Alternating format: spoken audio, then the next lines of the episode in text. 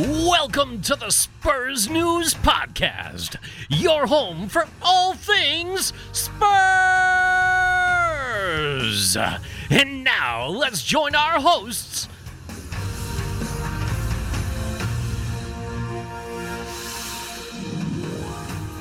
Hello, everybody, and welcome back to a new episode of the Spurs News Podcast. I am Sam, and I am thrilled, delighted, over the damn moon to tell you that I'm joined again by my partner in crime, Matt. Hey, mate, you are here. back from Yeah. sunny Portugal. Yeah, how was it? Do you know what? I, I genuine, genuinely, and not, I'm not exaggerating, Sam. I did not see a single cloud, not even a little fluffy number going across the sky No. the entire week. And what made it even more enjoyable is looking on social media, seeing genuinely saw somebody say they were starting a fire in their lounge because it was so cold.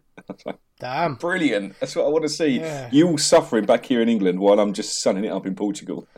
Yeah, well, that, that's a charming way of looking at it. I I like, you, you didn't focus on uh, how great it was, nice and relaxing, great time with the kids. No, it was the fact you were rubbing people's faces in it. Listen, mate, we had we had a fantastic time, but what it always makes it that sweet, doesn't it? There's nothing worse than being on holiday abroad, spending all the money, putting the kids on the airplane, all the stress that comes with that, going through the airport Yeah. security, going through getting the taxis there, and then realising that it's just as nice back in England.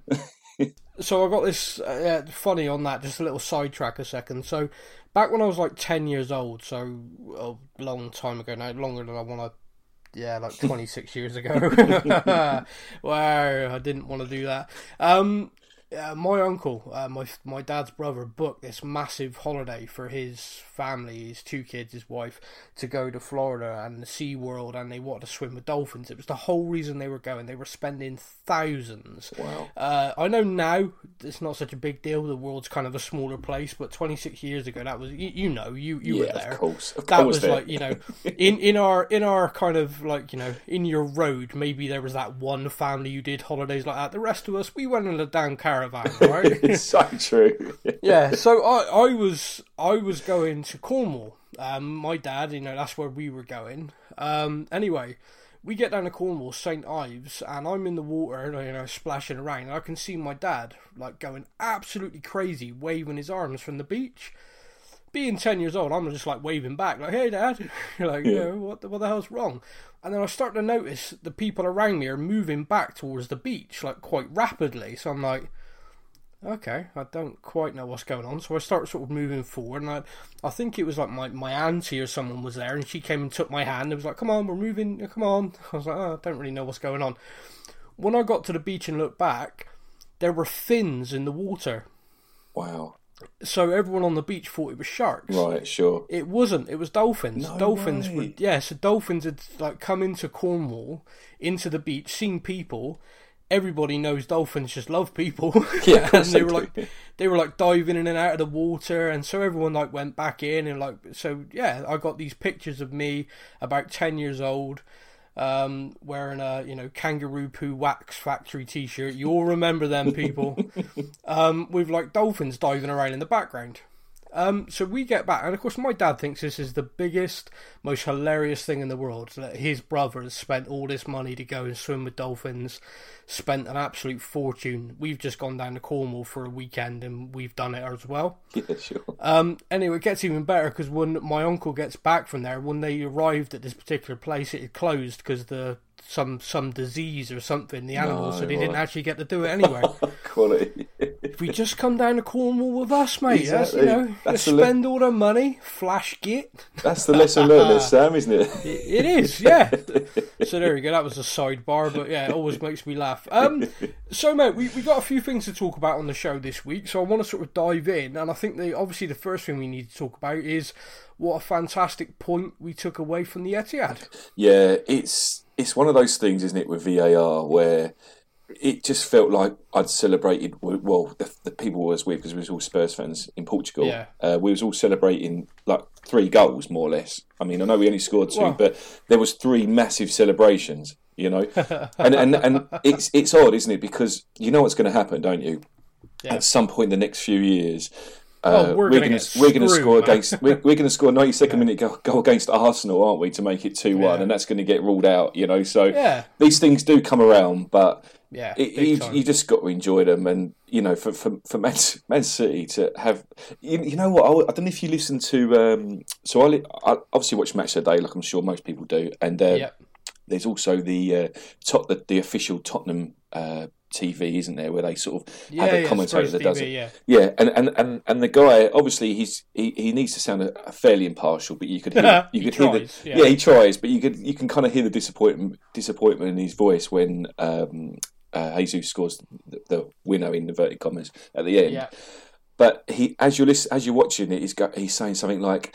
There was VAR drama last year where there's no way this there's nothing that can rule this one out, and you know you Ah. just, because obviously you know, don't you? You just it just Yeah, it just makes it so like it's a, it's a really weird thing that's obviously only happened since VAR has come in, but I never thought I would get so much pleasure in watching an opposition team score a goal because I just Ah. love it. I just love watching it. I could, like I can, I just love the the curl as it goes in, and I just because I know it's going to get ruled out. You just, You're- you just get so much enjoyment out of it. Th- This podcast is not painting you in a good light today, Matthew. I tell you, you, you are coming across as a real vindictive son. Listen, I- You are taking pleasure from other people's pain right now. Listen, it was it's their pain, but it was our pleasure, wasn't it? It was just uh, Um, you, you know we like my, my little boy like we was in a we was in a sports bar watching it, and uh, Yeah. when when the goal went in, he went, "Come on, Dad, let's go." And funny enough, probably because I'd had a few beers, so I was Yeah. wanted to kind of sit where I was. I wasn't ready to jump up straight away, but I genuinely right, and I'd say this uh, genuinely. It, at the time when, when the goal went in, I thought, right, three two. I was thinking, do you know what? It's I didn't feel as sick as I should have done. I guess um, Oh, losing wow. last minute Be- because I thought that they were the they overall they were the I mean the stats the most of the stats show they were the better team but Yeah. I, I feel like we had a, a, fairly decent go at it but I mean you're playing Man City at Man City aren't you I mean this is a team that I think what had won their last 14 in a, in a row at home Yeah. it's so so tough and I thought we'd give it a blooming good go you know and like Yeah. we did give it the best go we could and I was thinking like you know it's a sickener but you know we tried our best it wasn't like um, we've gone there and got rolled over you know Well, it's it's a funny thing, and it's perspective, I think, and I think one of the things that we struggle with as a fan base is um, finding our feet with who we are now. Because we've got a lot of fans, me and you included, who basically the core of our uh, watching experience of Tottenham was the 90s, the early 2000s, which basically means anytime we pick up a point or three points, me and you are delighted. Yeah, it's like, seriously, for like 10 to 15 years of our lives, just winning the damn game or being in the game, scoring a goal was like, yes! I'll take that. so yeah so for us it's kind of like this weird thing now where we're trying to find our feet now in this kind of element of we are a top four club. We are with the stadium as well an elite club. Hell last season we were the second best team in europe. Pep hmm. guardiola wanted to drive that point home every time someone had a pop at him the other day. Yeah, sure. it's like, well, that all of a sudden it, it feels weird to us. I think. I mean, Yeah. I'm I'm speaking for us in general, but I think it, it still is taking a little bit of getting used to, and we've got a generation of Spurs fans as well who are older now. They watched Tottenham say in the sixties, the seventies, the eighties, and they are used to picking up trophies. They they they their core years of supporting the club was trophy laden. Uh, mostly cup competitions because we've never been like a big league winning team. So with that in mind, they they've kind of got a different perspective as well. And now we've got the younger generation who are watching Spurs, and they have literally only had the Daniel Levy era. So let's say you've only watched Tottenham from Martin Jol onwards or Harry Redknapp onwards. You've got a very different perspective on who we are as a club compared to me and you. yeah, absolutely, absolutely. And I th- and I think part of that comes now to this Man City game because I saw so much stuff about you know if we think we're a big club, if we want to be a big club, we were battered. They're so much better than us. You know all of these things that were said, and I kind of thought to myself, I think the only reason why that take exists is because it's an English club and we're playing in the Premier League. Mm. Now, if you imagine now that this was a Champions League tie and it wasn't Manchester City, but that game was away to Juventus or that game was away to Barcelona, Real Madrid, one of the big European teams, which Manchester City are. Absolutely. If they're probably the biggest, I'd suggest, with the amount of money they've got. The the pundits, the fans, everybody would say that was a perfect European performance. Mm-hmm. Because you came away with a point, you took the chances when they were offered, literally, they were a couple of chances and we took them. Yeah. And you know, uh, you know, the VAR thing is is a separate debate because that goal by the rules. So let, let's just clarify the rules straight away. The handball rule to to remove all doubt this season has been clarified to this. If the ball touches the arm, that hand, which is classed as handball, you know, below the shoulder, and it leads to a goal, the goal's disallowed. It doesn't matter if it's accidental. It doesn't matter if the ball was smacked into an arm from like five millimeters away. That's the rule, hard and fast. Everybody knows it. Everybody knew it before the season started. It is the rule. Is it fair? Completely different debate. You know, genuinely, it's a completely different debate. Is it the rule? Yes. Therefore, was it a goal? No. Hmm. That's it. it It's simple. It's like it's like he he punched it into the net. It's not a goal, so it's simple. Now, whether the linesman flagged for it, the ref flagged for it, or VI, VAR picked it up, it makes no difference. So the game was a two-two draw. You know, the whole VAR thing. That's what people want to focus on. That's no, it's nothing. It wasn't a goal. If it was offside, no one would be batting an eyelid. Yes. So See, that's that's the thing, Sam. Because what, what they what they've done, the, the reason why they've done this uh, is because they want to take, they want to almost make a handball in the same bracket as offside. So you're not you're not watching it thinking did he did, did he mean to do it or did he not mean to do it? Yeah. It's literally it's either handball or it's Yeah. not handball. So if, Yeah. if it touched the hand, it's handball or the arm, Yeah. and if it didn't, it didn't. Exactly the same with offside. So literally, the the the, the, the guys, the, the VAR VAR guys who are watching it in the monitor on the monitors, Yeah. um, back in where, where are they in Heathrow, wherever they is, I Yeah. don't know, it's- Yeah. but but they they're literally they can interpret it. They're trying to get it so they can interpret exactly the same as offside. And, that, Yeah, and, that, and that's why they've done white. it. Yeah, black and white, exactly. Yeah, It, it's not coming down to an opinion anymore. that no. that particular thing is not opinion based, and that's why they've changed the rule. Now, over the course of the season, I think all of us are going to be frustrated at some point by Yes. this rule. Yes. I think penalties are going to be given. I think you know different things are going to happen over the course of the season that is going to frustrate us. Um, but I think, like I said, whether the rule is, in our opinion, correct, etc., that's a side, that's a different discussion. But for the actual game, we like I think perhaps if people put it in that mindset, which is imagine Man City were one of these big European teams. Imagine we were a team travelling to Man City from it. We've picked up a point at one of the the big clubs, one of the big grounds, at one of the most informed teams, and yet people are being super critical. And I'm kind of I've kind of sat back all week just sort of reading it, thinking I I don't understand the mentality of it. You know, if it's picked up a point away. I, I, I don't get it. I, I'm fascinated. I'd love to know what people think because are people thinking to themselves that because we didn't go there, go toe to toe with them, you know, it wasn't an even game, we don't deserve to be considered a big club? I'm I'm I'm kind of lost. I don't I don't follow that. yeah, yeah. You know, and genuinely, I, I don't because I've watched football for all my life. I've seen Manchester United, who dominated. You know, you you'll remember there were two, three years in this country. Man United won the league before it even started. Yeah, um, you know, a few teams challenged them with air quotes, but whenever they look like, oh, you know, so and so's getting a bit close. All right, we'll start hammering people six 0 every week. You know, they just they just had this other gear to everyone else for a few years, and then then clubs kind of caught them and clawed them back. But I remember them in Europe struggling like hell, like going away to teams because they'd go there and try and play the Man United way, and they'd get picked off. Mm, mm. And what we've learned last season, and we showed it in the Champions League, is that when you go away to these teams that are so dominant on the ball, so good, really. I mean, Manchester City are a phenomenal football team. Their, their fans' behaviour because of VAR really disappointed me, and there's a lot of incidents happened at the stadium which are really sickening. Uh, I know one female Spurs fan was punched in the face by a teenage boy.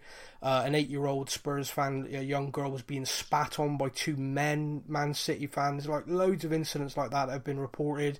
The club are dealing with it. The trust are dealing with it you know, VAR thing. I mean, it's just sickening. I hate that in football. Yeah, do, um, do, do, you know what, Sam? I, I, I listen. Yeah. I'm not. Don't, I promise you, this isn't me condoning any of this behaviour because I think it's yeah. absolutely disgusting and abhorrent. Like you know, people behaving like yeah. that. I, I, what I would say though is um, when you when you are when you're at the stadium, because uh, obviously, like you know, being a season ticket holder, I'm, I'm at a few games, and uh, yeah, I, I, I obviously, you know, I, I, haven't been to a.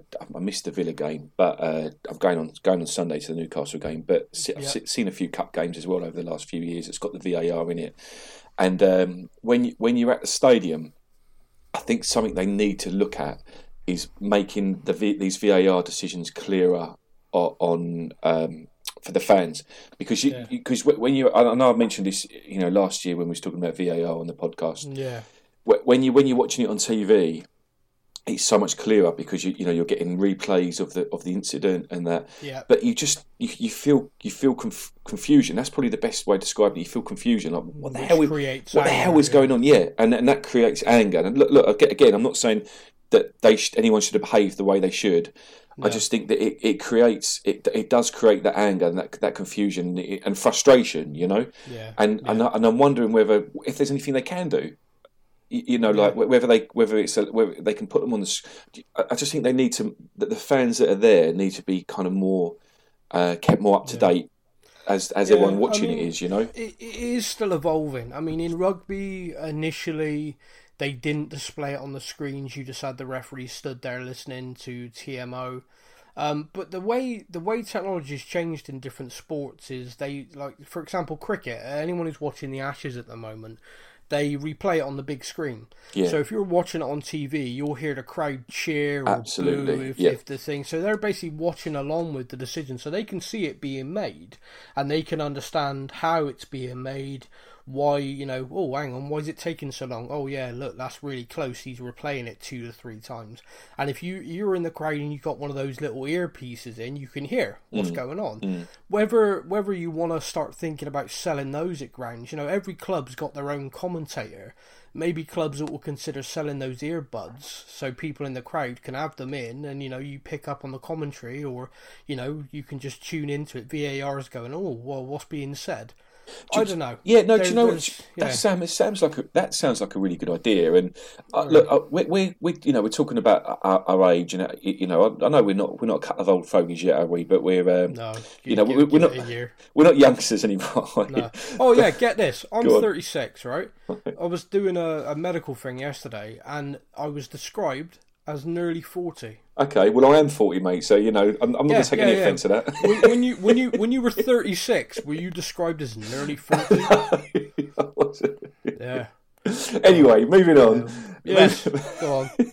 I, I, I, know that you, you kind of, the older you get, the, the less the less you're kind of, um, the, the less you you embrace change, shall we say? You know, so you like I like I it my way, yeah. but I, I I I feel like I'm one of these people that I don't feel like that's happening to me. Like I, I, uh, I'd, I'd like that. I think the thing is, we've complained for so many years about uh, players cheating. Like you know, the most famous handball cheat I can think of in my mind is that that uh, one Thierry Henry did against yeah, Ireland in yeah. the in the qualifier. Which, which denied Ireland. it was just. It, was. Can you, can you, imagine being an Irish fan and just watching it? And it was so blatant, wasn't it? And it was just. It was. He just. He cheated. Yeah. You know. So I, I. I think that VAR overall will be a good thing. But like you said, it's it's it's it's it's, it's in early days for it. They're they're, they're, they're kind of feeling it. It's, it's been around, hasn't it, for a couple of seasons? You know, in the cup and things like that. But obviously, this is the first season in the league, which is why it's going to get get uh, the headlines probably most of the season. Yeah, but, but you're probably right. Uh, uh, although, like, as, as, an example, the Leicester the Leicester game uh, uh, uh against we played against Leicester in the, the, last game of last season, wasn't it? Five four, yeah, not the one yeah. season season oh, before. Oh yeah, the mental one. Yeah, the mental one where it just it was that was like the old days, wasn't it? Yeah, and, and, I can remember someone getting criticised for coming down the stairs with, with a box of popcorn you know, oh, that's not yeah. what we should do at football. You know, watch, eating popcorn yeah. while you're watching. That's not what I did. But but but the, the game's moving on, isn't it? The game's moving on. Eh, People are moving on. Society's moving on. Everyone's moving on. So it's not going to be someone holding one of those rattles that swings around while smoking a fag. No. Like you know, it's not them. Like we we're moving on. So having an earpiece, although that probably would have sounded mental even five years ago, Yeah. I think pro- would probably be a good idea because, like you say, if there are VAR decisions being made, then if you've got that earpiece in, you're you're almost like you're at home, aren't you? You're you're good, you're you're keep, you're being kept up to date as much as someone at home with the commentators. So Yeah. I think that's a good I think that's a good idea. And and like you say, I, I think the cricket the cricket mould where the fans are seeing it live with, Yeah, with the, I, I think that's where it should go because that I think look don't get me wrong I'm not saying that would have stopped those idiots behaving the way they would but it may have softened the anger slightly because I know they've all gone mental and then they realised the goal's not but at least they're they're, they're not confused and going what, what the hell is I mean there was a there was a shot of Aguero uh, wasn't there after so he's, he's, him and Pep have had their embrace Pep telling Yeah. him there you go I made the right decision both looking like complete mugs and then Yeah. uh, Aguero sits down and he's got this look on him like what the hell is going on Whereas if it had been that- live, he wouldn't have, like most fans, he wouldn't have been like that, would he? I think also quite possibly the the handball rule change created a lot of anger because I don't think everybody's even aware of that change going into the game. I certainly don't think about ten thousand Man City fans who were going mental or you know or then saying, well, clearly that's not deliberate. You know, Mm, yeah, of course. Yeah. it's it's difficult. But um, Yeah. mate, um, obviously you weren't here last week. Um, uh, my friend Stefan stepped in, did a did an okay job. You know, You'd have to call him Stepping. Stefan, wouldn't you? Step in, Stefan. Oh, it's got he's got his own name. Oh, mate, well done. You got Matt with his stats and Step in, Stefan. there we go. And Sam, Sam, the dirty old man. No, no, shut up. That's yeah, childhood flashback. Uh, but basically, you weren't here, so uh, we we had like this situation where uh, I said you're not here, and I said obviously Matt's stats isn't on this week, and I saw our listening figures just drop at that Oh, moment. well, So- what can you say? my friend, I'm delighted to say, and for everybody listening, it is the return, once again, of Matt's stats.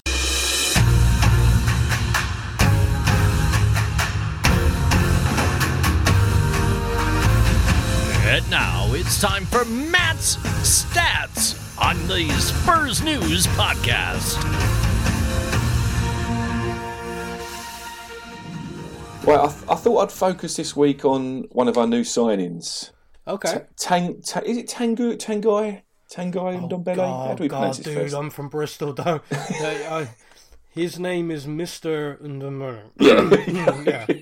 It's Tang, Tangai, is it? Tang, Tangu. I believe it is Tangai Undombele. there we go. We but, call him that, shall we? Um, I am probably butchering that. Like I was butchering, yeah. Um, on our first show, I was saying La Celso, uh, La Celso. I wasn't getting it. It is Celso. I thought it was, but I- I- so I- like pronounced like an S.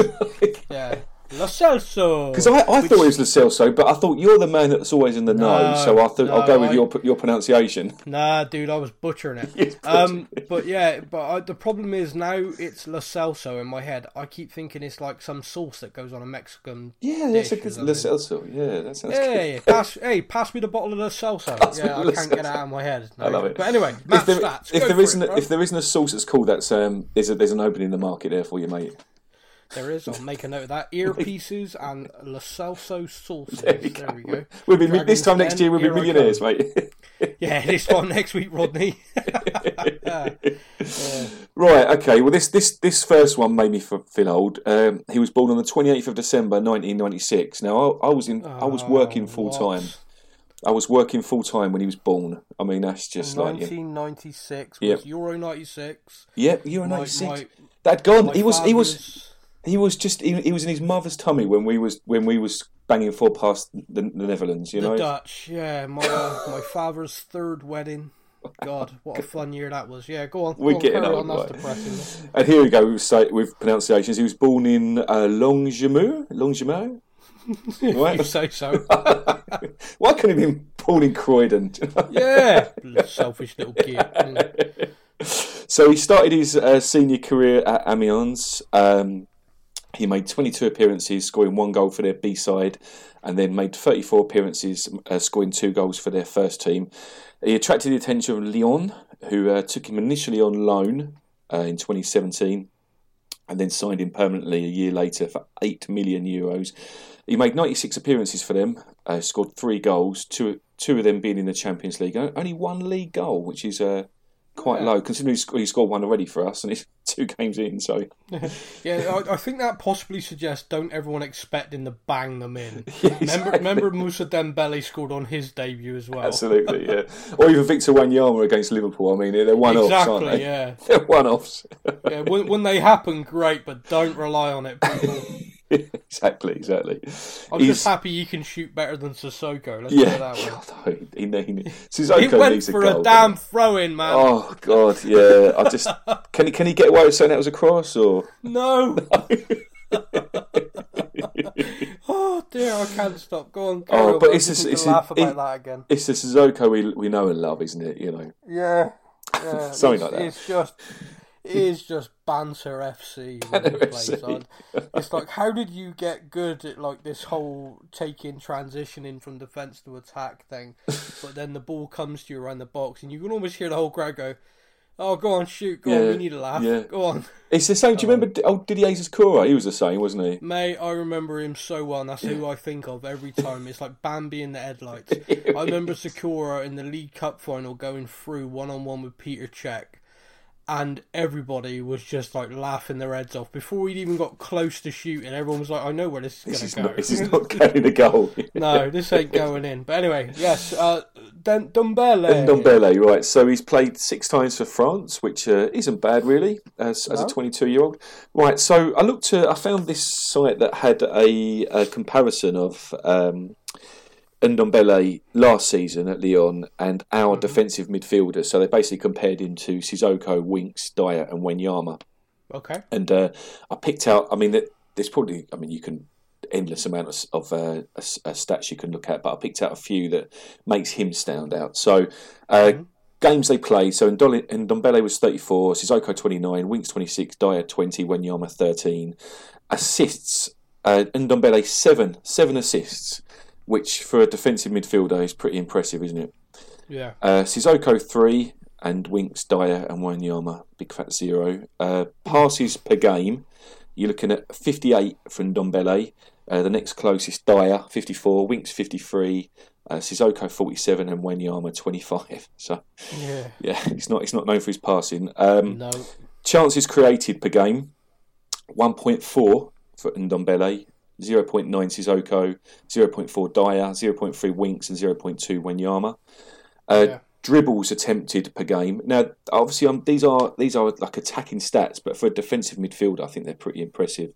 Uh, 2.7 dribbles uh, per game, and next down Sissoko 2.5, and that's why we love him.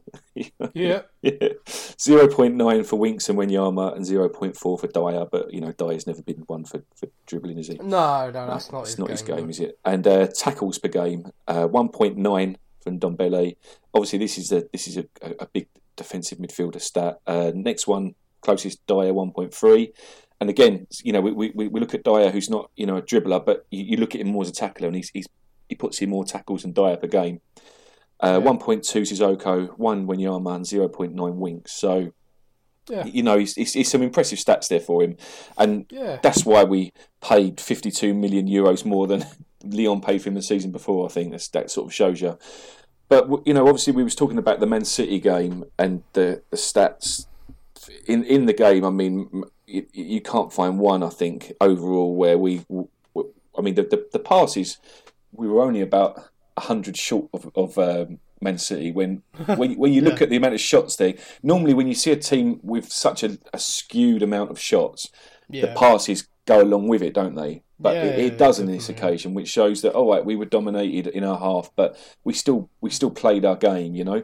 But uh, Ndombele's stats in, in that game were very impressive. You know, you got you're looking at 100% duel success, 100% dribble success, 100% tackle success, uh, 87% pass success, 66 touches, 39 passes completed, 10 duels won, five tackles won, four dribbles completed, and one assist.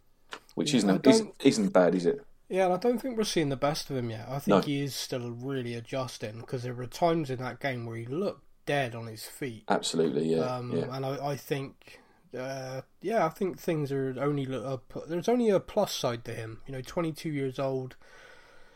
Yeah, massive, massive signing for us. I, I think he really is going to be good for us. Yeah, yeah, I completely agree. I completely agree. I mean, that's yeah. the thing. Like, you know, Lyon got an absolute steal, didn't they? Getting in for eight million, and oh yeah, massively. Even even then, I mean, obviously they had the they had the, the option to buy, and even then yeah. they probably would have, if it wasn't an option to buy, they would have paid a lot more anyway. So they they got a steal at the time, you know. Yeah, they got a great deal. Um, but I mean, it's the same thing though. I mean, he's kind of like the raw talent when they got him. Mm. Um, but they've developed him into a player where, and he's developed himself into a professional where, you know, it looks like he's ready to sort of take Europe by the scruff of the neck. Absolutely. That you know, and I, and I hope so. I hope so because he's the kind of guy who you can see has the ability to change a game just through power in possession, finding a pass because he has got that, which our other midfielders probably don't. You know, Winks is all about keeping the ball moving, making himself available constantly, uh, retaining possession, which is fantastic. Uh, Dier is all about breaking up play and positionally covering the fullbacks. Wanyama was just a destroyer. Um, you know, he literally just that's all he did. You know, talking about fit Wanyama. Unfortunately, we've not seen that for a while. Um, but yeah, and Dembele appears to have that, but also the ability to thread a ball through like the eye of a needle. Mm. I've seen him do it a couple of times already. Yeah. So yeah, yeah, he's really. I think he's going to make a massive difference. You can see why Pochettino identified him number one target. That's what I want. Yeah, absolutely. Um, yeah. Uh, is that all from Matt Stats? That is, mate. That's all. Okay, I I just want to throw a, a little thing just just to finish our discussion on the Man City game. Um, and it is a kind of a stat which uh, it's been making me laugh. So anyone uh, who's picked up a newspaper, read anything online, would have seen since the Man City game they had 30 shots on our goal. And the overall narrative is how we were absolutely dominated, decimated, destroyed. You know, they, everyone knows that. That was the narrative. The week before, we obviously beat Aston Villa at, at, at the Tottenham Hotspur Stadium. I've got to try and get into the habit of saying that. Um, I do every single time. I was like at the lane. I'm like, no, I got to stop it. You know, come on, bad sound. Um, and we had 31 shots, but the narrative was that we scraped it, and it just it's kind of strange to me, and and I think it's something that we as fans need to try and take a step back from. Is that pundits and analysts and stuff like that can actually push a narrative onto us without us even realizing where we buy into this kind of oh god we're so crap. We scraped past villa. We were hammered by man city. But actually if you take a moment and, and look at that we, we dominated yeah. the villa game uh, they were set up on a counter. They got a, a, goal from the counter. We were poor defensively, but they got a goal. They were set up to do that, and they did well. But we won that game 3 1. We did dominate the shot stats, and we dominated more than Man City did when they were so dominant and unbelievable against us, where we picked up a point away. So I think it's easy to have these agendas and these kind of narratives pushed on us, and I think sometimes we all need to take a step back look at the actual facts and figures almost and kind of go, well, yeah, you're, you're saying we scraped past, but if you're using the shots as an indicator for Man City being so amazing, why didn't we use that last week? Yeah, absolutely. So yeah, so just yeah, just take a step back. Sometimes I think it's very easy to be dragged into this kind of everything is negative yeah, do you know what? I'd I'd be interested as well, Sam, talking about the Villa game as well and how they set up. Mm. You know, like like a lot of teams do to sort of play on the play on the play on the counter. Yeah. But I've just pulled up the stat. I know I mentioned it a, few minutes ago, but I've just pulled up the stats on the Man City game, and yeah. we we uh, so they completed 551 of 610 passes, and we yeah. completed 425 of 506 attempted passes. So yeah. you look at a difference of about 100 attempted passes, but if we'd have set up like I, I, I don't, I'm, I can not find pick up the, the, stats on the Villa game, but I guarantee that the, the passing was far lower in comparison yeah. to ours. You know, so we haven't gone there to set up, have we? In that way, no, we've we've, we've no, set up to play, You've... but we're just playing a team that are just on another planet yeah, when it comes to yeah. ability, you know, at we, home as well. We went there to get a result. You yeah. Know, we we went there to play football, get a result, and we we just threw up against a bloody good team who, let's face it, wanted to hammer us because of what happened in Europe. They were up for that game. Don't get me wrong, Man City will play very well all season. There will be few times they will be that good because mm. they were up for that. Of course. Um, I, just before we move on, one special mention quickly to Raheem Sterling. Um, Raheem Sterling's in phenomenal form. As a young man, he appears to be a great role model. Uh, I, I really warmed to him over last season um, in the way he was speaking out against the press.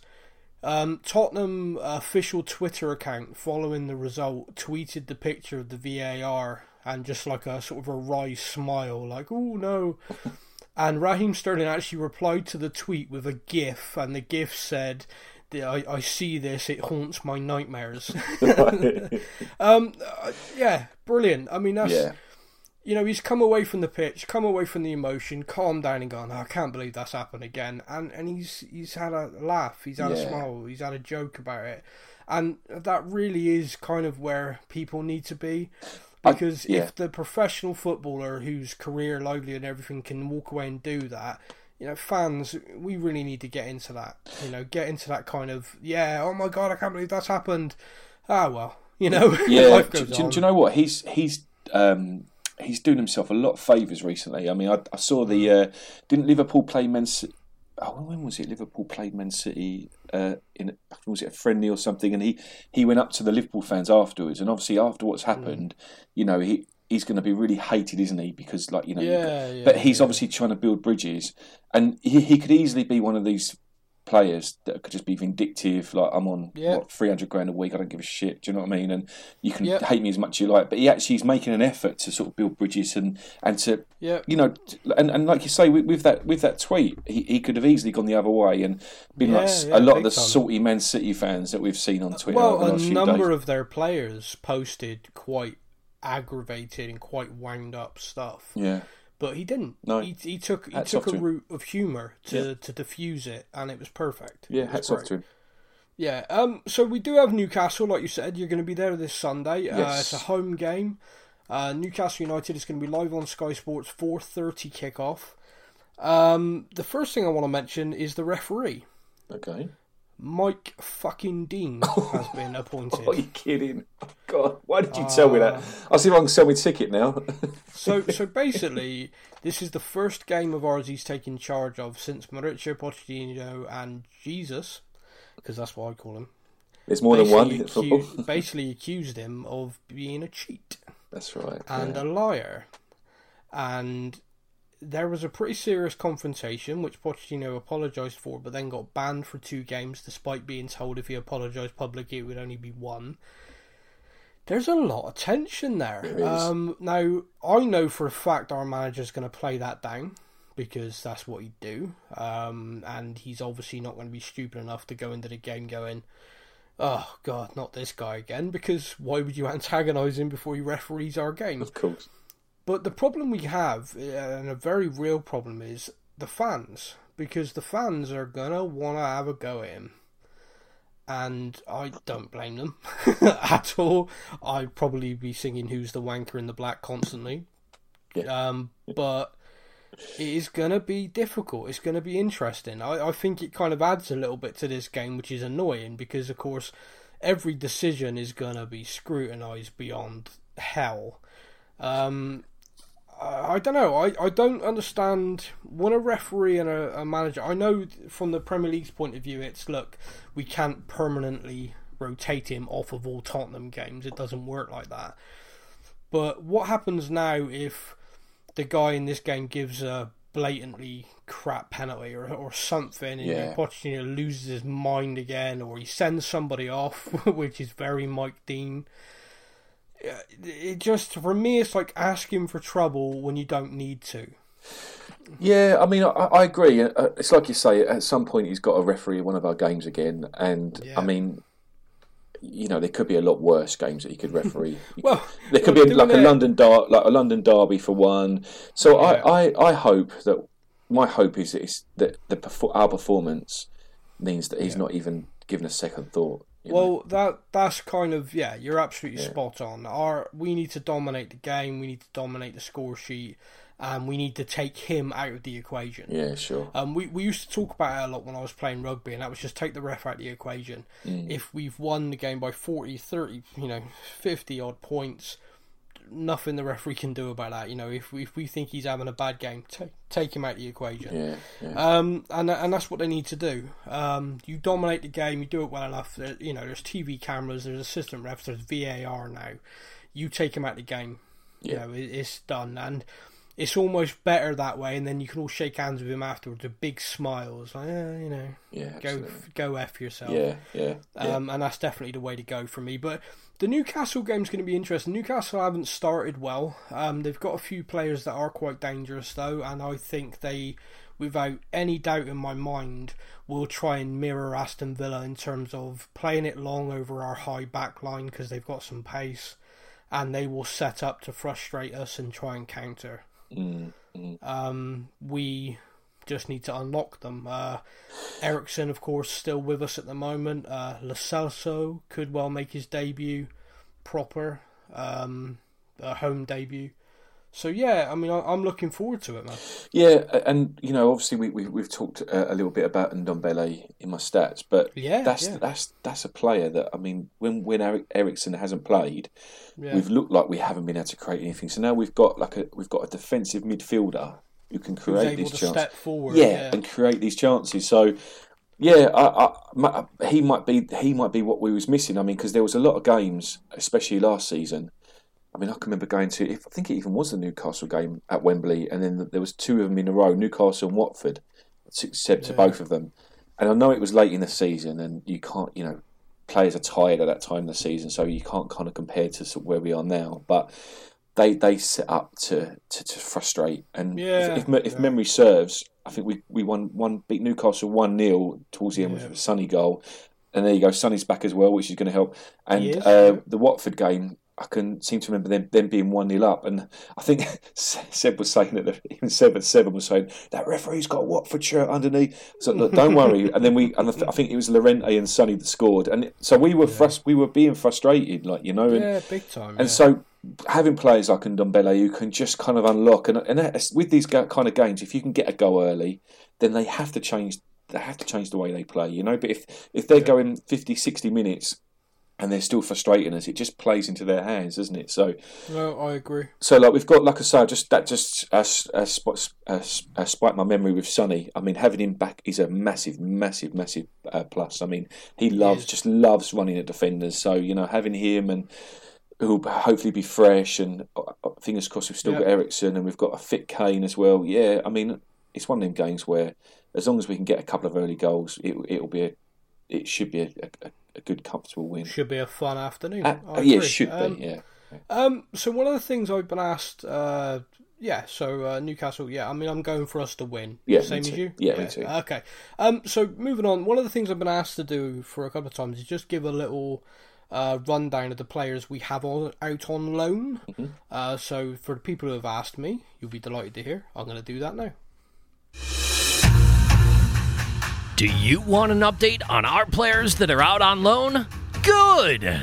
Because here it is.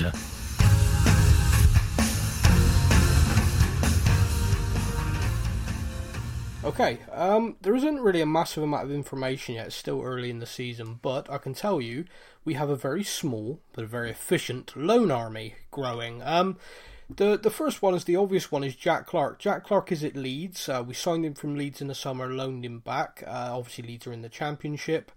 Uh, the only news I can give you on this one at the moment is it's a really, really frustrating situation. Uh, Jack went back there on the proviso he was being integrated into the Leeds first team and would get a lot of games in the Championship. Jack's not played any time at all in the Championship, not played one game, not even making the bench. He got 70 minutes in the League Cup against Salford, um, and that's it. I mean, he did well in the, the small cameo, but he's even been playing for Leeds under 23s. Ah, that's not. Um, there are two rumours about this. One, uh, Leeds are just being asses because he chose to leave.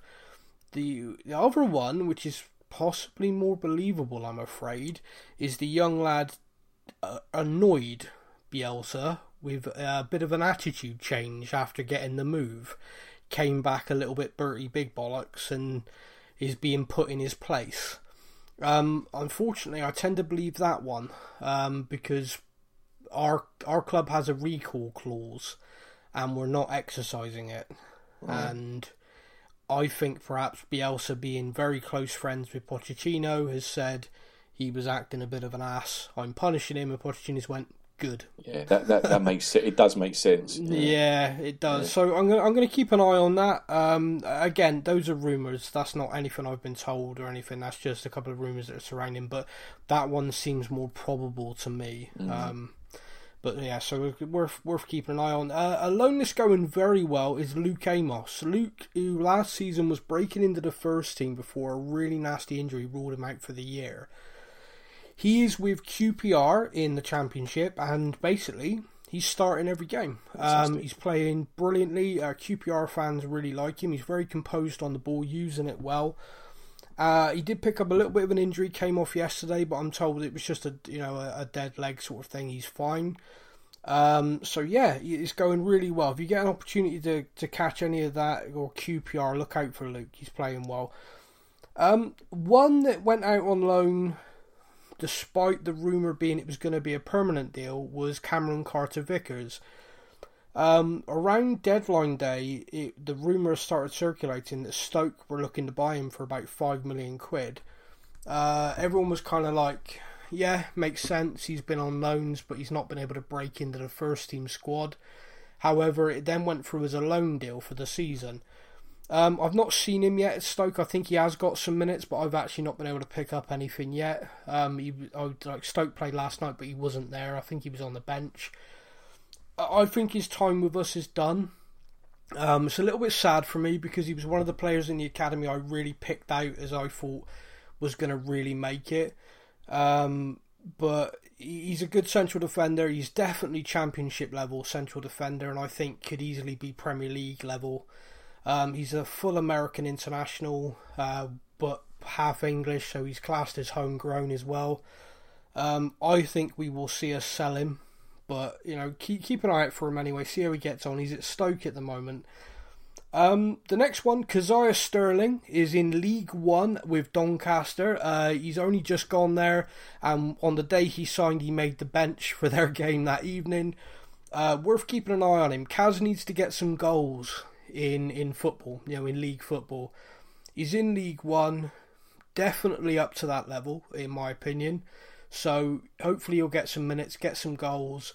We're, again, another one worth keeping an eye on. Um, Anthony Georgiou is a player you picked out to me when you went to watch the under 23s last right. season. Yeah, very impressed me. Yeah, he's on loan at Ipswich. Played his first game yesterday, and like, much like you when you caught him in the under 23s, the fans were loving him. Mm. Um, direct running, beating people, whipping in the ball. Uh, he's playing on the wing, uh, which kind of suggests to me that's the position he's he's carved out for himself. The club were trying to look at him as a bit of a left back, left wing back. Um, so I'm not sure what the future holds for him. But he's in League One. He's with Ipswich. If his opening cameo is anything to go by, I think he's going to have a really good time there. Uh, again, keep an eye out because Anthony Georgiou, he's an exciting player. I think Ipswich will really like him.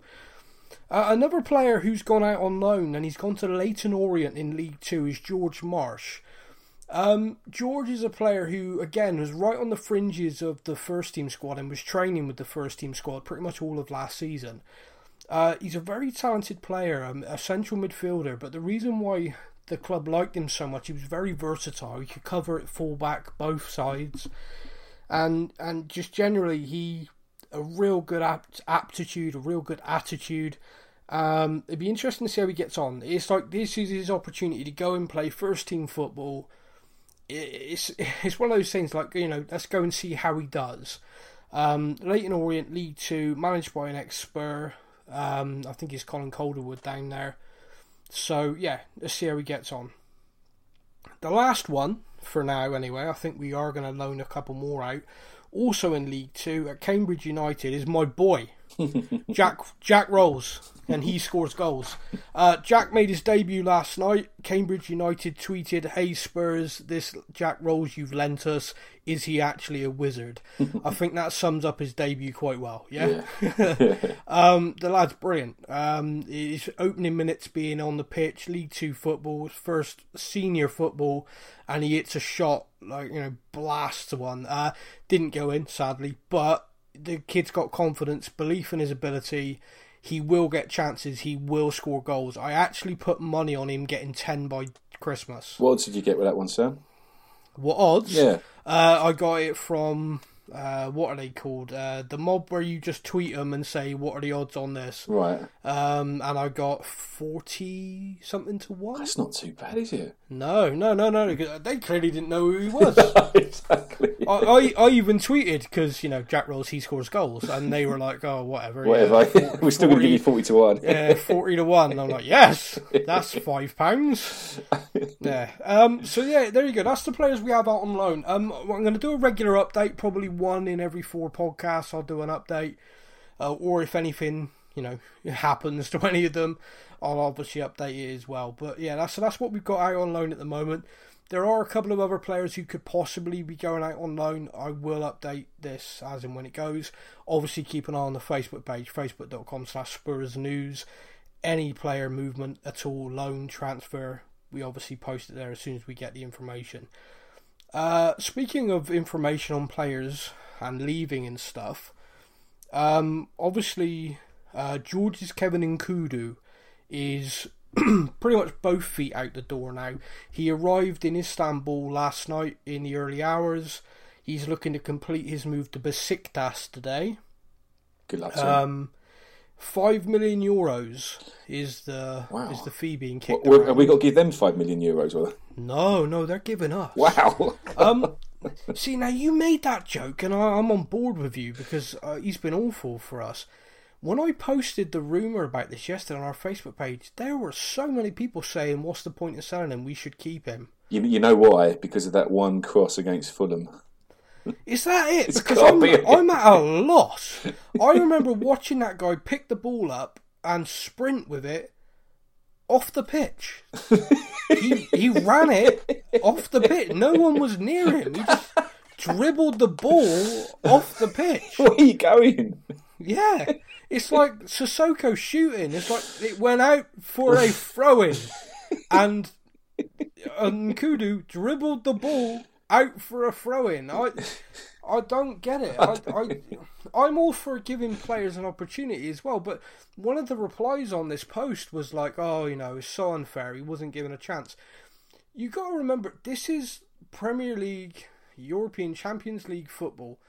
This isn't playground. No. Not everybody who shows up to training gets to have some minutes. Yeah.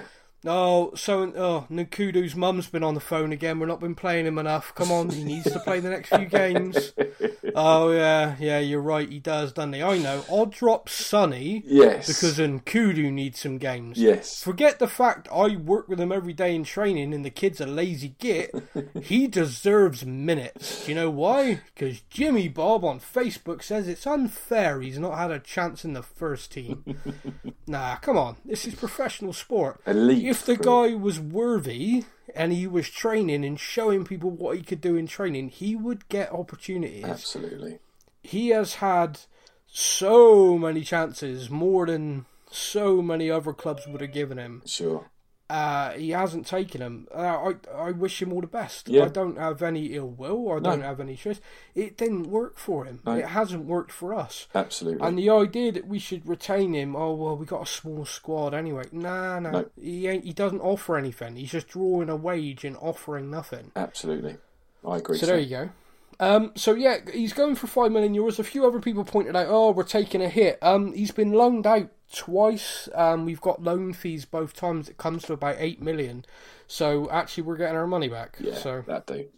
madness. Um, another player who looks close to be exiting is Wanyama. Uh, Club Bruges in Belgium have been in for him for about a week. Um, we're asking for 11 million, basically getting our money back that we spent. Uh, Club Bruges are up to about eight or nine, um, but looks like that deal is going to get done. Uh, the player's keen, The manager at Club Brugge is a player that he played with uh, when he first made his debut in football. Um, so yeah, it looks like Wanyama could be leaving.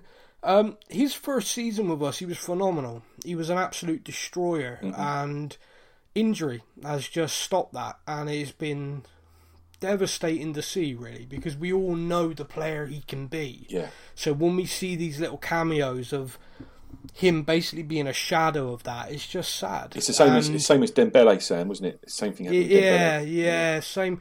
When Dembele had like really kind of started breaking down, you watch a game with him in, you think, oh man, it's not. Yeah, yeah, yeah. This, you're you're not the guy, right? You know, and then, then all of a sudden you'd have a rest for a few weeks and come back and play like an absolute world-beating game, and you'd be like, "Yeah, he's back," and uh, it's not. No, no. um, so again, with Wanyama possibly even more, I'd love him to go. I'd love him to go play in a league where it's not as intense, the training's not as intense, and he can really get back and enjoy his football. Yeah. Um, because he seems just such a lovely guy as well. Yeah.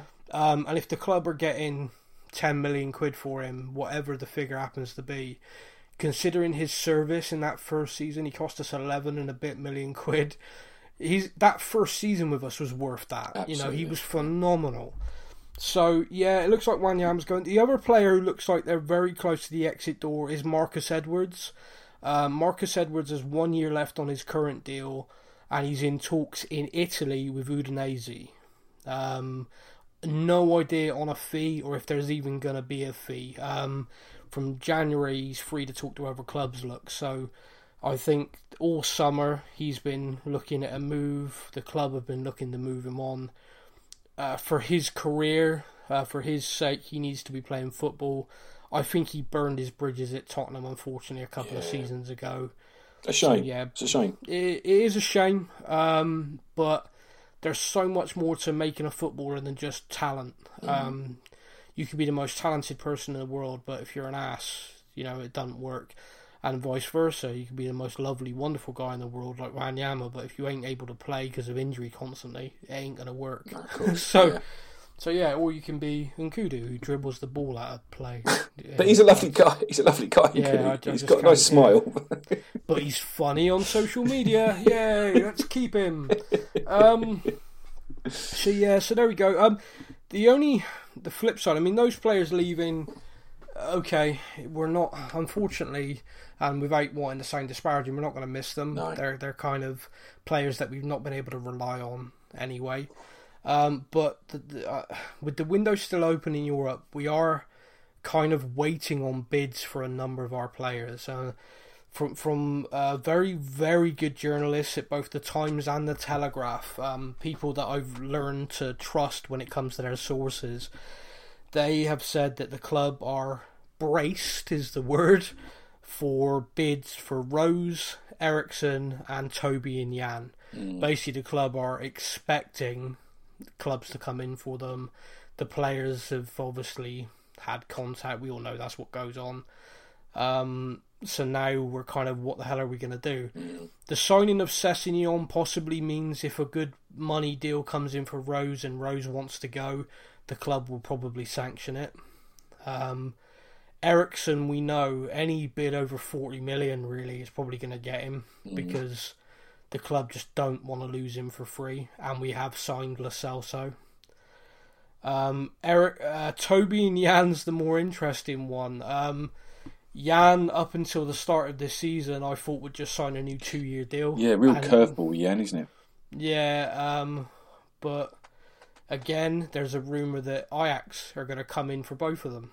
Um, it, it could just be a mad rumor, but Ajax sold De Ligt, and apparently they're going to come in for both, offering us about 30 million for the two. 30. Uh, I, I can't see us doing that. I mean, I think we'd be mad. Um, but the club, of course, are waiting on these things to come in.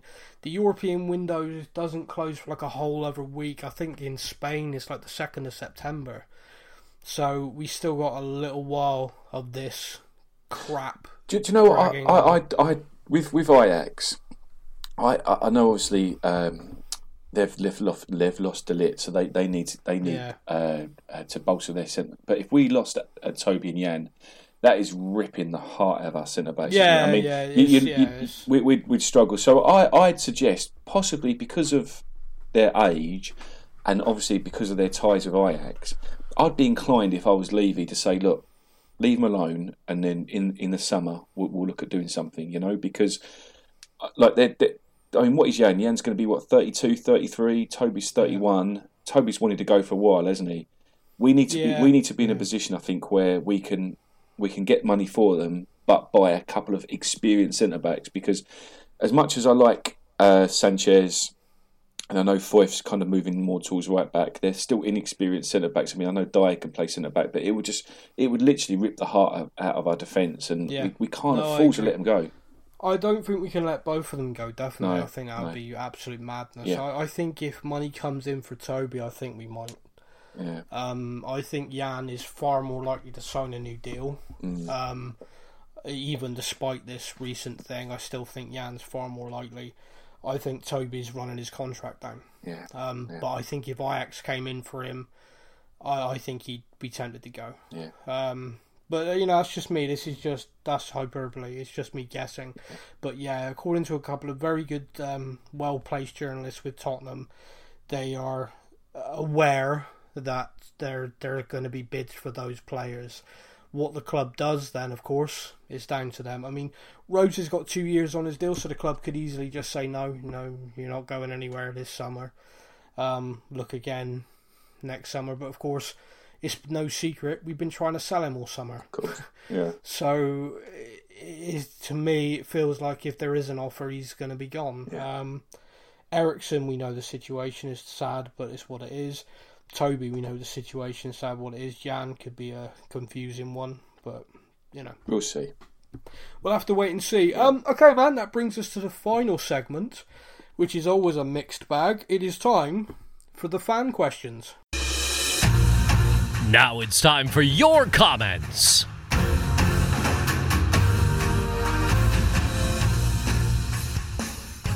I'm always nervous doing this.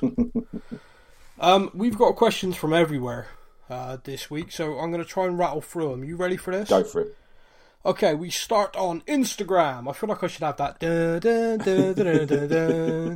dun, dun, okay, Harry G Court 03 says if Eriksen goes, who do we bring in in January? Question mark. If no one, who replaces him in our team? Lo Celso. Lacelso. Lo Celso, the magical Mexican sauce.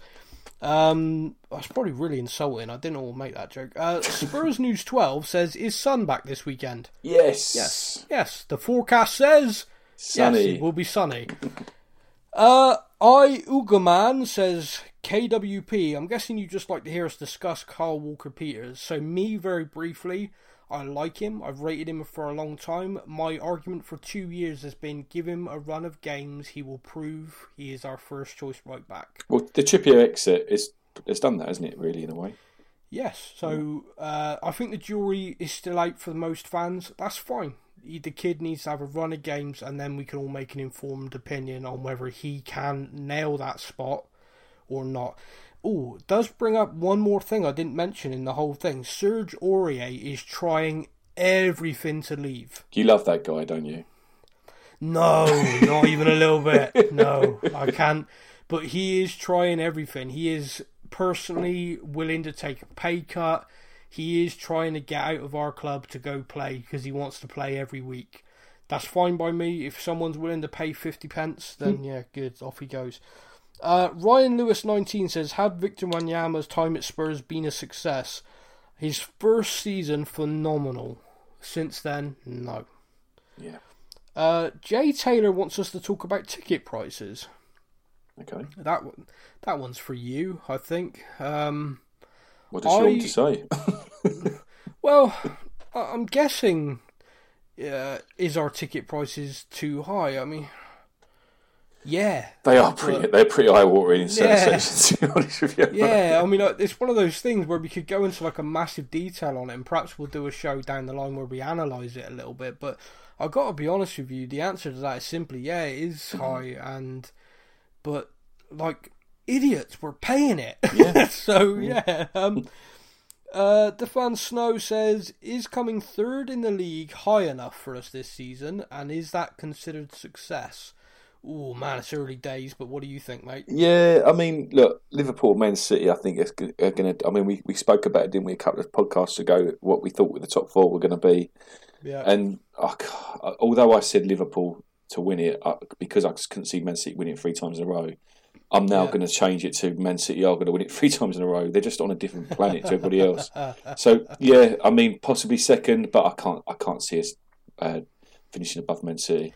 It's difficult because Mm. I think between any of us, uh, any of a number of clubs can make up the top three, top four right now. And the reason why it's so difficult to call is because of injury. Yeah, Um, you imagine uh, Mo Salah and uh, Sadio Mane break their legs. Liverpool are a different team, yeah, sure. like massively. You t- that's taken 30, 40 goals out of them. Um, you know, you look at Man City. I gotta be honest with you. Any of their players break their legs, they just seem to bring a different one off the bench. Yeah, It just yeah. slots in. It's it's like a damn machine that doesn't stop. Um, how do you break the machine? I don't know. I'll work out one day. Maybe Um, maybe we should do what. Sorry, Sam, to interrupt. Maybe we should do what they did in cricket with with their with Australia's machine. Just hurt him. Yeah, that's it. Jofra Archer, one in bowling ninety-six mile an hour bouncers at Man City. Nah, I'd, I'd pay to watch that. I'd pay our high ticket prices to watch that. Uh, Wackford Squeers on Twitter, there's probably something really bad about that name, says, aside from Kane, who would we most miss if they left before that window closes in September? Ooh, Well, out of anybody or out of the ones that are likely to leave. any anybody. Yeah. Um, I, I think for me would probably be Sonny. He, does, he brings so much to that team yeah. that I'll miss him so much, and not just miss his football, just miss him. Yeah, I love him. yeah. We all love him, don't Yeah, we? I, I want to hug him. Yeah. Yeah. Um, Tom ST says discuss Lamela. It's an interesting one, Lamela, because in pre-season he is a dominant force for us every pre-season, and then the season starts and he starts and you're all going, oh, he's doing quite well. Oh, this is good, but then he inevitably gets injured, Yep. and it depresses the hell out of me that it happens all the damn time. Um, but at the same time, let's just talk about where we are right now. Let's not, you know, try and forecast or foreshadow bad things. Um, yeah, I, I'm impressed with his start to the season. I still fear he doesn't have the pace in transition that we need. Um, I think when the ball goes to him, sometimes when we're on a counter attack, it like goes to him and the counter attack just dies. Um, but he does have the ability to pick a pass. Uh, you know, he, he threaded a few balls. He does stuff, and he loves kicking people, and I love that. he gets it. When we play Arsenal, we play Chelsea. He gets it. He really does. And? Yeah, you're right. I yeah, I um there's something about him that I enjoy having at our football club. He's like he's an asshole and he's our asshole. Yeah. yes. Yes. Um so going across to Facebook now, um Robert Vassell says we keep hearing our squad isn't good enough, but look at it compared to Liverpool and I believe it's better. Uh, subjective opinion, but fair enough. Uh, if you take out their front three and they don't have much behind, well, yeah, that's something we just talked about. Um, so why do we always downplay our chances? Is it just keeping expectations down, or is it Pochettino keeping his job? Ooh He's being Tottenham fans. That's what it is, Sam. Yeah, yeah, I like that. Um, yeah, I ooh, is it Pochettino just keeping his job? Um, I think Pochettino's done a very good job over the five years, given the whole raison d'être for the club was stadium, Yeah, stadium, sure, stadium, sure. stadium, stadium. So his job basically during that time was just try and keep us competitive. um, his job has now changed. He's talked about himself. The project is now different. Project is now lift trophies. Yeah. Um, so at the end of this season, we can judge how he's doing with that. I think if you judge his five years on the remit we know he had, he's far exceeded expectations. He's done brilliantly. Um, trying to talk about us downplaying our chances, I think the main reason why the media, the fans, and everybody downplays our chances is because we haven't lifted a trophy in so long. If last season we'd won the Champions League, everyone would be talking about us winning everything this year. Cool. Um, you know, they'd be talking about, oh, can Tottenham do this? Can they do this? Can they win the league this year? Uh, you know, their squad are winners now, you know? Mm. and it's just, that was 90 minutes of football difference. You know, we didn't play well. If we had played well and won the game, we're heroes. We didn't, we're where we are, where it's a bottler tag and all that crap. So, yeah, it's, it's a thing. I think this season, the manager has actually said himself, trophies. We're Yeah. out to win trophies. Well, Lloris has come And out that- and said that as well, today. Yeah, and it, and it's a big difference. In the past, it's always been, of course we want to win trophies, of course we want to win stuff, but right now the priority is this, you know. Um, and I think the players and everybody, the managers, made it abundantly clear. This is project two. You know, project one was a success. We're now on to two. This is where we need to be. Yeah. Um, ooh, Stefan Cruz Alvarez, also known as Step In Stefan Stefan. has says we are loaning out a lot of youth players that I thought might be around the first team this year. Jack Roles, George Marsh. What's your thoughts? Oh, I've done this. Better to get game time in lower leagues or train um, with the first team and play for the under 23s. Um, different players, different things. Some players, for example, you as a manager will want to keep right next to you because you don't want them getting into any bad habits. Oliver Skipp, uh, Troy Parrott, Mauricio Pochettino has identified them as players he wants to mould himself. So he will have them train every day under his supervision. They will be there day after day after day. Other players, especially if they're getting a little bit older, or perhaps just because you kind of want to see what happens, you send them out on loan because you want to see how they develop. Marcus Edwards is a great example for this. Marcus Edwards in our academy was just head and shoulders above everybody. Every game he played, it was like a man against boys in every age bracket all the way up. He was playing in the under 23s when he was like 17, so he's in the under 18 team, playing that level above, still looked great. The first opportunity he had to actually ingratiate himself in the first team squad, everything like that, it failed because he just wasn't mentally ready. He wasn't mature enough. He wasn't uh, grown up enough to do it. The loan to Norwich, massive fail because again he he wasn't able to do it. He didn't grow up. He went to Holland at first, really struggling, really problematic. Then it clicked for him, and it, it clicks at different ages for different people, and it takes different things. You know, Harry Kane went out on loads of loans. Ryan Mason did as well. Uh, you know, people forget Kane didn't make his debut for us he was like 22, really, and you got Troy Parrott 17, and people are like, yeah, play him. Yeah, sure. So, you know, yeah, give it a bit of patience. Every player is different, every player is unique, but for me, the ones they're sending out on loan, great. Uh, you know, let them go and s- prove that they are mature enough and ready to play at, at a top level. Yeah, sure. Uh, okay, our last one. Kevin McPherson says, We seem to be letting some key players run their contracts down. Toby, Jan, Eriksen. How are these going to play out? I seriously hope they all sign new deals, not just to keep them at the club, but to re- for our resale value as well. These guys leaving on a free would be a disaster. Um, yeah. I, I don't. Yeah, I mean, I, I think age comes into it with Toby. I think possibly, and maybe Yeah. with Jan as well. I mean, what what what's, what is Jan? Is he thirty two? Is he now? Yeah, I think so, So that. Yeah. so he'll be thirty three at the end of this come next season. And what are you going to really get resale value for a thirty-three year old? You know, it's, it's kind of like I know eh, for me, Eriksen's the one where we have to, we've got to get. You know, we can never let Eriksen leave on a free. That'd be absolute disaster. But for me, Jan and possibly Toby, I don't think it would be as disastrous as it could, as it as it could be with other players. I, I think weighing it up, um, what is the value of having Toby for this season, playing well, playing Yeah. in and around the team, compared to what fee you'd pick up from? I think if someone offered us twenty five million plus now, I think the club would take it. Yeah.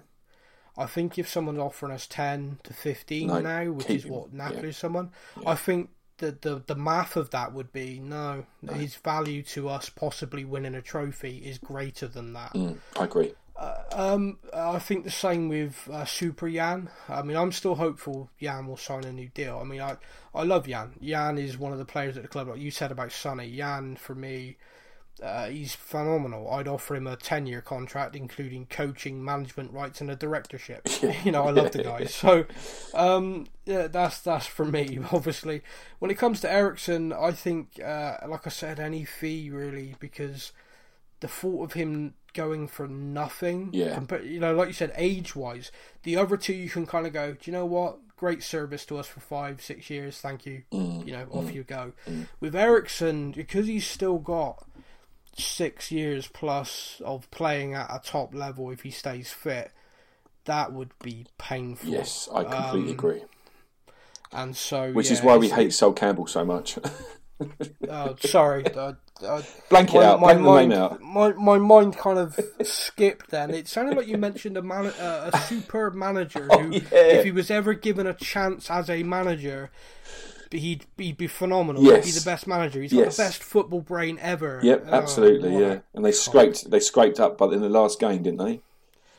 Yeah, he's gone. He's gone. he, he's gone. I can start. Um, I can start. I, I, don't. I've now gone to not caring how Macclesfield get on every week now. To Yeah, previously yeah. wanting them to lose every week. They do what they Yeah, like now. Them get, wanting them to get thumped week in, week out. Good luck, Macclesfield. Yeah, good luck in your future. Yeah, watch him, watch him go and appoint someone else. Yeah. Like, oh, he brought out of retirement George Graham. You what? um, but yeah. So, so finally, on the last point on the contracts thing, I think it's something the club need to address. Uh, again, this is just my opinion, but Daniel Levy is a control freak. And he has been in control of the stadium bill and everything like that. And because of that, I believe some areas of the football side, the eye, you know, is, the eyes come off the ball a bit yeah, and I believe contracts is one of them. I think Eriksen, Toby, and Jan situation should have been dealt with, resolved. Um, whether the resolved meant sold, which I think Eriksen should have been sold last summer if we had any indication at all if this was going to happen. Unfortunately, I got a feeling his relationship with Pochettino clouded that. Uh, I think the manager kept saying in press conference, etc., you can trust him, we can trust him, we trust him. Yeah, Mm, um, he's now he's now holding all the cards. yeah, of course. Um, so yeah, it's it's difficult, but I do believe that Daniel Levy, without the stadium project, would have had this dealt with. Whether Christian would have been sold for a hundred million at the start of the summer, or um, a new contract would have been signed with a release clause. Because that's the thing. I mean, he's been offered a new deal which puts him on pay parity with our top earners, and he's just not signing it because it's all about lifestyle, not so yeah, much the course. money. Yeah, But with none of those clubs coming into him, coming in for him, a solution which a lot of fans have sort of said, well, why not do this? Uh, a simple, here's your new deal. It's for three or four years, but there's a release clause for a Spanish club because it's Spain you want to go to. Yep. If they come in for you, they can sign you for 50 million. yeah. yeah.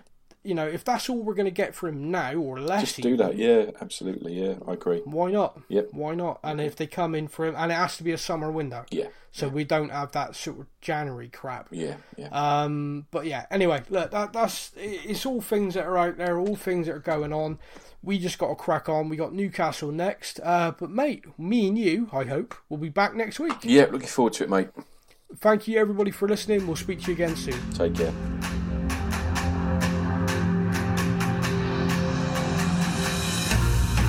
Thank you for listening to the Spurs News Podcast. Be sure to join over 50,000 other Spurs fans on our Facebook page at Spurs News. Until next time, come on, you Spurs! And remember, to dare is to do.